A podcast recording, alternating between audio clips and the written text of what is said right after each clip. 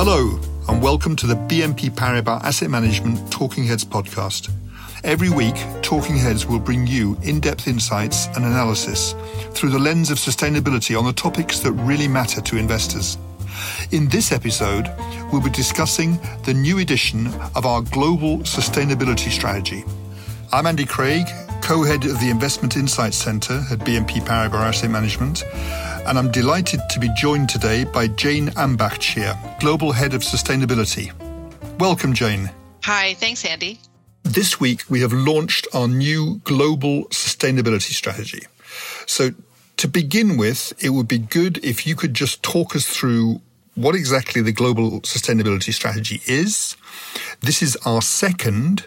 Why have we rewritten it or written a second version of it? And what do we expect to achieve with it? Our global sustainability strategy, you know, you can think about it as kind of a one stop shop to really communicate our overall ambition and approach to sustainable investing. So, as you mentioned, we first launched a sustainability strategy in 2019. Now, that took us from 2019 through 2022. And last year, we updated our strategy to cover 2023 to 2025. And that's what we're sharing externally now. So, this strategy really kind of sets out our ambition on sustainability, as I mentioned, our view on the critical elements that we are working towards to achieve a more sustainable economic future, which enhances our ability to deliver sustainable returns to our clients our different focus areas in terms of what we're working on, how we're integrating different elements into our investment approach, as well as our forward looking ambition, the different specific areas that we're going to be focusing on. Okay, so we published the first in 2019. We're publishing this second global sustainability strategy at the start of 2024, and it'll take us through to the end of 2025. Let's just talk a little bit about the change in the environment over the three years since the last or the first global sustainability strategy was published. I mean, it's only three years, but obviously the world has changed. It's a very different environment. The context for sustainability investing has changed profoundly. Can you talk about some of those changes and how you see them as we look both back and forward? Sure. Yeah. Look, I mean, on the one hand, you know, our commitment and ambition around sustainability has not changed. But as you note, you know, there have been some fundamental shifts and evolutions in the market and in the geopolitical context within which we're operating. Now, one of the big ones is SFDR the introduction of the Sustainable Finance Disclosure Regulation in Europe has cascaded a number of implications for, for us and, and other asset managers um, across the region. So we've had to revise our approach to articulating our definition of sustainable investment, finalizing that methodology, integrating fund classification in terms of articulating the SFDR categories that our funds relate to, in terms of integrating the right reporting. So there's been a lot of work around implementing and rolling out SFDR alignment, and that continues as we, you know, as we continue the different consultations and and get more clarity around the, the future of of some of the details of of implementation. So SFDR, the regulatory context, particularly in Europe, but in other regions as well. So that's been one kind of key building block. I think that has changed the external context. Another, of course, is is net zero. The launch of GFANZ, the Glasgow Financial Alliance for Net Zero. Hundreds of financial institutions taking commitments to net zero. So at BNP Paribas Asset Management, we're a signatory to the Net Zero Asset Manager Initiative. So we've published our net zero roadmap and a number of commitments around evolving our investment approach around net zero alignment. So I think that's another really important piece of the evolution that we've seen in the last couple of years. And then, you know, speaking to some of the headwinds that you mentioned, of course, we've seen a lot of geopolitical disruption in Europe, in the Middle East, around the world, and a lot of volatility for some of the sustainability themes and markets. So, that, of course, has caused some disruption. We're seeing, of course, a lot of progress towards a transition, but also not as much progress as quickly as needed, of course, around the net zero target and commitment.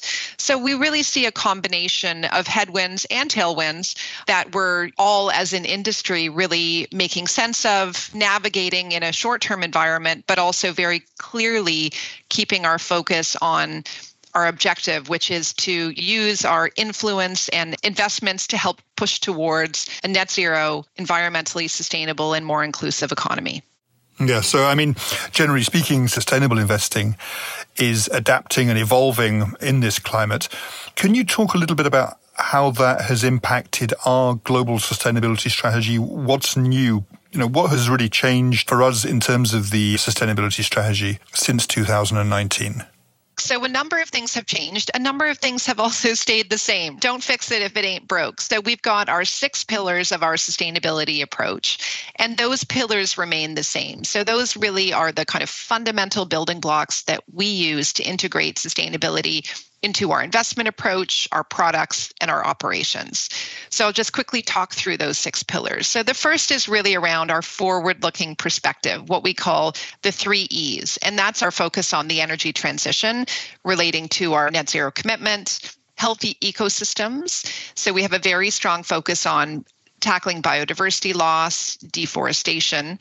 And then the 30 is equality, and really looking at equality and inclusive societies and how we can use our influence to focus on that topic area. And we'll be publishing our equality roadmap in 2024. So, those are the kind of three key thematic areas that we're tracking and focusing on from a forward looking perspective. The next pillar, if we look under the hood in our investment approach, is our responsible business conduct policy. So, this is really around articulating expectations for responsible business conduct and the management of sensitive sectors. So, this is focusing on avoiding regulatory and stranded asset risk and covers our policies around topics like coal, oil and gas, deforestation, etc. The second pillar is on ESG integration, and this is really looking at the insights that we're able to develop with investment teams through pulling ESG information, qualitative, quantitative information to develop points of views on companies. This can be translated into how we build our investment universes, a focus on risk and portfolio construction, and push through right to the reporting that we're doing in terms of our different portfolios. So ESG integration is a really core component of our approach. Stewardship is the next pillar. So, how we vote, engage with companies, and undertake public policy advocacy. We have a very bold approach to stewardship and spend a lot of work and a lot of time and effort, both from our stewardship team in partnership with our investment teams, on engaging with the companies that we're investing in to focus on any number of issues from climate related disclosures, adopting net zero business plans, and ensuring that we're seeing strong levels of diversity across the board boards and senior management positions of the companies that we're investing in. So those kind of you know three um, pillars around the RBC policy, ESG integration, and stewardship. So those are really focused on our investments. The next pillar, the fifth one, is around investment solutions for sustainability. So this is really looking at how we can help to direct capital towards sustainable solutions and includes our sustainable thematic, our labeled funds, and our impact strategies. And this is an area where we've really been focusing the last few years to expand our range of kind of innovative, sustainable solutions across both active and passive strategies in public and private markets. And that's really an area that's an exciting development for us and includes things like our recent acquisition of IWC, which allows us to create investment opportunities in the private sustainable timber and agriculture space, for example, is aligned with that pillar. And then finally, our operations, how we're implementing our own corporate social responsibility strategy and really walking the talk. How are we living the values and the practices that we're asking companies to implement? We really have a very strong focus on our own culture and making sure that we're implementing those things from our own perspective. So, those are a number of elements that are stable in terms of our initial sustainability strategy and this new update to our sustainability strategy. Jane, thank you. That's that's, that's um, a very comprehensive review. Perhaps to round off our talk, could you just talk us through what's new in this edition of the Global Sustainability Strategy? What's new here is really articulating the ambition that we have on some specific topics for the next couple of years. So I can kind of put those in three categories. One is around our near-term focus areas and priorities. So there's four things in that category. One is around our culture. So you know, I just mentioned how important our approach to CSR is, is really kind of living our values. But this is an area that we're putting a huge amount of focus and really making sure that we're creating a sustainable culture internally. So, a few things we're doing here are really focusing on our volunteering strategy, providing opportunities for our staff to get engaged. For example, we do a lot of work in the communities where we operate to support disadvantaged youth, whether that's through mentoring opportunities, internships. We doubled our volunteer employing last year, and this is an area that we're continuing to focus on. So, a number of areas linked to our culture. The next is around bold stewardship. So, really maintaining and building our position as a stewardship leader with really robust and credible policies. So, this is an area where we're kind of leaning in to continuing to communicate our expectations to companies and increasingly working with policymakers to advocate for more sustainable outcomes and the implementation of kind of real world policies that will enable the capital to flow to achieve the transition that we're working towards. The third one is around being science led and transparent in our approach to data and research.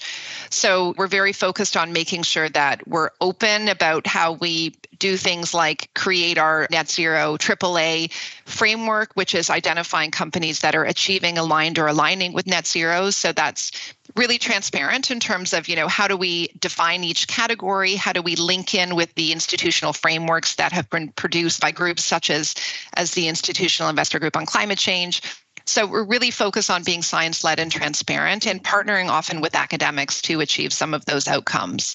And then the fourth one is to continue to mobilize capital towards sustainable solutions. So I mentioned our recent acquisition in the private natural capital space. We'll continue to provide investors with new investment opportunities that help to mobilize capital towards sustainable outcomes. In the midterm, there's a couple of areas. One is a really strong focus on emerging markets. We know that the majority of incremental emission reductions need to take place in emerging markets to move towards a net zero future. And we have a very big footprint on the ground in a number of emerging markets through the BNP Paribas Asset Management kind of direct investment offices and a number of our joint ventures. So using that presence on the ground and those partnerships is an area that we're really focusing on and I think has the potential to have significant impact. And then, speaking of impact, that's the next midterm focus to really continue to evolve our framing of impact to meet the needs of clients who want to allocate investments for impact, but also to measure our impact as an organization and to report on that. So those are some of our external ambitions and maybe i can just close on a, a, few of our kind of internal priorities. How do we get that done? So the first one is around esg data we have a very significant ESG data program internally, which is one of the top priorities that we have at the executive committee level to make sure that we have clear, comprehensive, high quality data to achieve all of the different objectives we have, whether it's linked to SFDR implementation, ESG analysis, net zero alignment, measuring alignment and misalignment with the sustainable development goals. It's a really ambitious program and it's something that we're going to continue to invest in. The second internal priority is around education. We've had, you know, thousands of hours spent by colleagues across the organization to undertake sustainable certifications across different markets. And we're also investing in our investment academy to make more information, knowledge sharing available to our clients. And then finally, just on the theme of knowledge sharing, you know, we're doing a lot on sustainability. So we have a really strong focus on strategic communications and making sure that, you know, we're leveraging all of the knowledge and information that we have in different teams, but also communicating in a way that's really clear and accessible, both to our colleagues across markets, but also to our clients. So, Andy, we've got a lot going on. We're really excited about continuing our path to you know, really living our ambition to be the sustainable investor for a changing world.